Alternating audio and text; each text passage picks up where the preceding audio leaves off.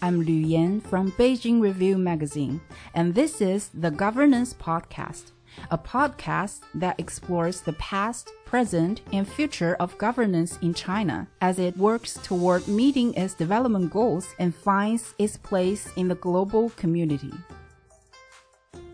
Over the last decade, since President Xi Jinping took office in 2013, new terms have emerged in China's political sphere, such as whole process people's democracy, people centric governance, and meeting people's aspirations for a better life.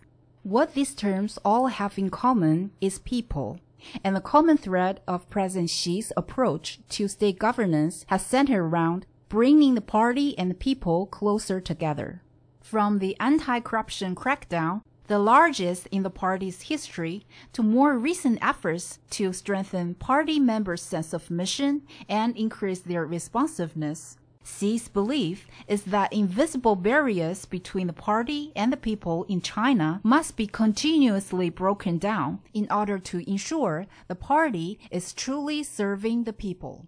For instance, Xi said in May 2020, a party must maintain close ties with the people, think and act in their interests, and share will and woe with them.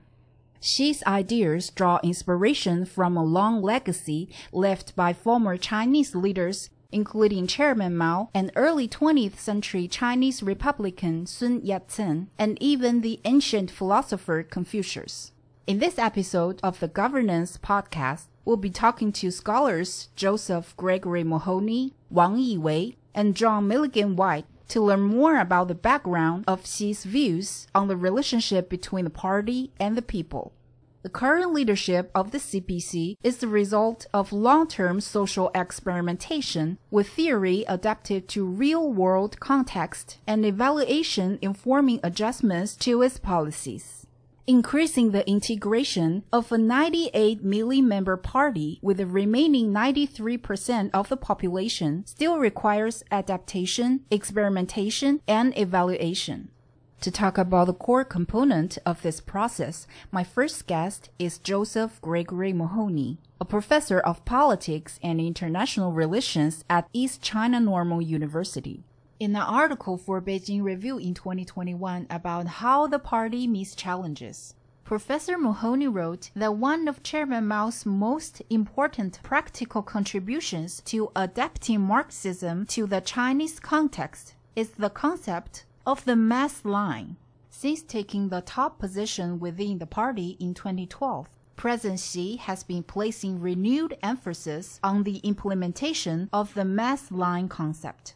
Professor Mahoney, thanks for joining me on the Governance Podcast. What is the concept of the mass line and how has it been implemented in the past? The mass line is a key concept for how the party works with and for the people or masses in Marxist terminology. In keeping with this line or strategy, uh, the party makes its policies by pooling the people's ideas or wisdom. It then uses this wisdom to formulate policies, often uh, combining inputs from mass organizations and consultative conferences, and works together with these groups uh, along with the people uh, to implement them. Now, this cycle is repeated continuously including modifying policies based on the people's feedback and evaluations, as well as changing conditions. Now, this concept has been instrumental in terms of how the party established its leadership and sense of direction. Uh, traditionally, it's defined succinctly as from the people to the people. Uh, on the one hand, the party has the role of helmsman or center who guides the ship. Uh, on the other hand, it has the role of steward who serves the people. So, how is this concept of the mass line now influencing the current relationship between the party and the people? The mass line is one of the well springs of China's people's democracy.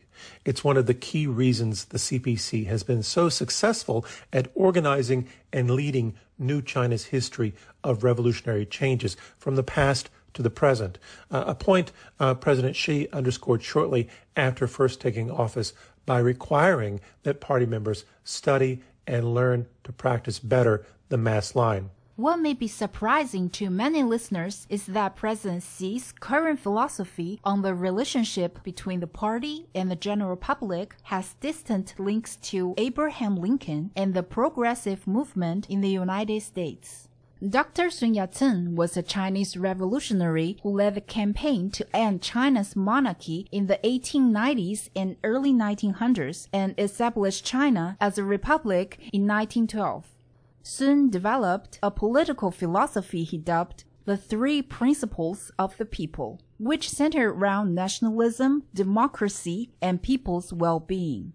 Sun credited Lincoln's line about government of the people, by the people, and for the people in the Gettysburg Address as the inspiration for his own three principles.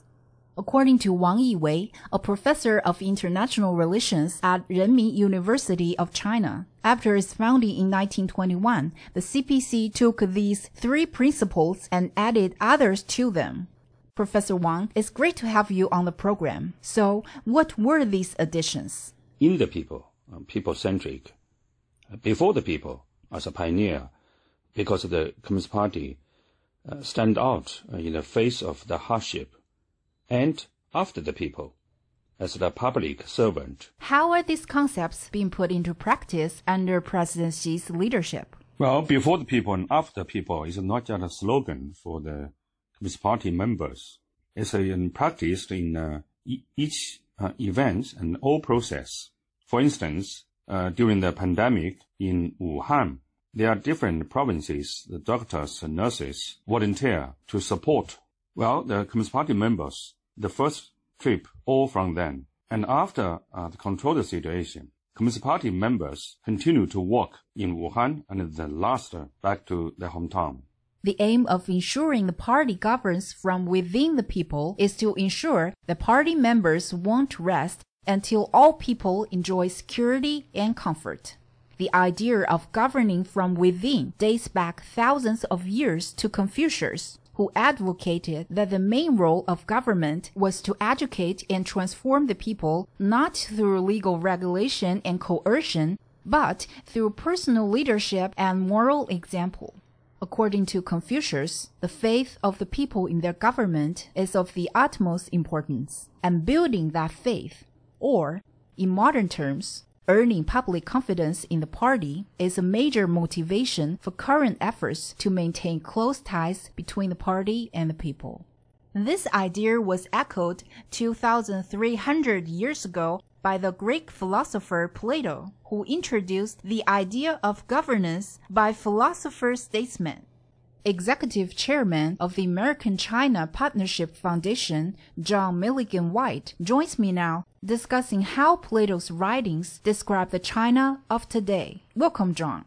John, Plato described an ideal human society in which a group of guardians were chosen to rule based on their character and abilities. In what way does that describe the current leadership under President Xi? To me, the CPC is like China's guardian party. It created the People's Republic of China, and it has guided it in this tremendous economic uh, development and poverty alleviation.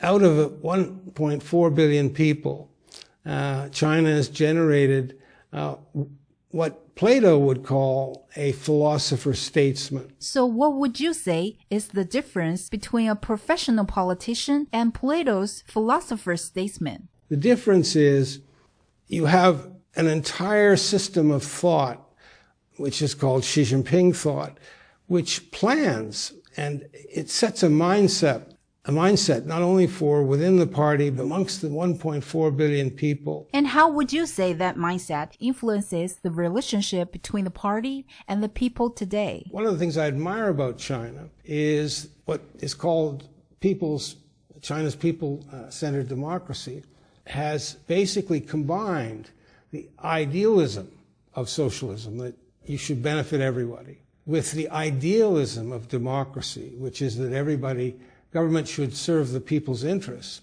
with the long historic tradition in China. Looking at Xi's actions as a leader and the ideas of governance on which these actions are based, we can build up a picture of his beliefs on the relationship between the party and the people it represents.